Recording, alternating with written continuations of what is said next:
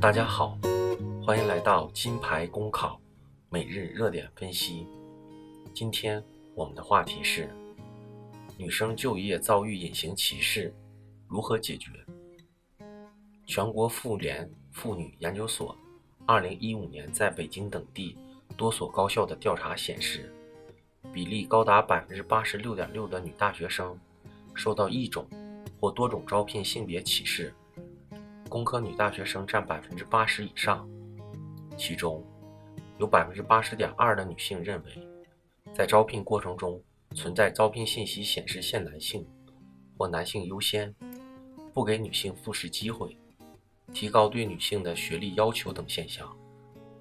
身处校招季，我对现实中的就业歧视有了直接的感触。我注意到，新闻报道中的张云因为就业歧视。决定放弃找工作并考研，殊不知，即便他考上了研究生，等到两三年以后毕业，尽管拥有了学历优势，但仍然难免遭遇求职性别歧视。该新闻谈到的案例，多是那些明目张胆的性别歧视，比如明确标明只要男生。但是，不得不说，这种现象并不具有代表性。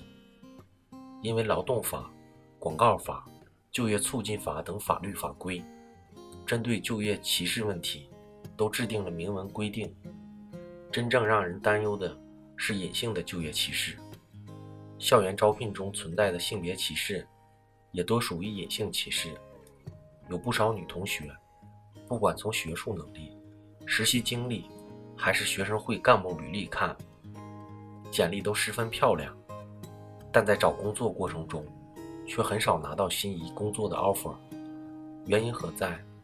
不得不说，很多企业是嘴上说着一视同仁，但在招聘过程中，却有太多正当的理由不录用你，而且说的合情合理，让人无言以对，很难有证据证明招聘过程中存在歧视。基于这种原因，谈到如何规避就业歧视。已有不少专家说，应采取举证责任倒置的法则。假如被歧视者认为自己受到了歧视，在向有关单位举报后，用人单位应该出示证据证明自己没有歧视应聘者。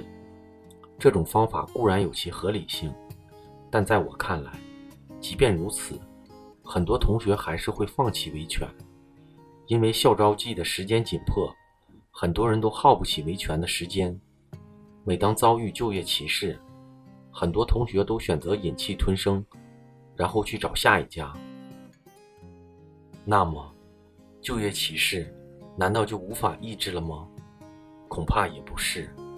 窃以为，诸如举证责任倒置等原则固然有其道理，但最根本的解决措施仍然是政策发力。对于那些明目张胆搞就业歧视的招聘单位，必须要依法重罚，以儆效尤。更重要的是，政府相关部门拿出切实可行的政策，通过税收等方式给予企业补偿和优惠，从而减轻企业可能因雇佣女职工所产生的负担。尤其是后者，不仅有助于女毕业生找工作，也是二孩政策实施以后的应有之义。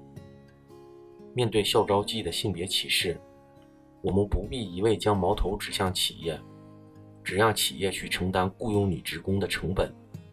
解决这一问题，更需要在政策引导上鼓励企业做到一视同仁。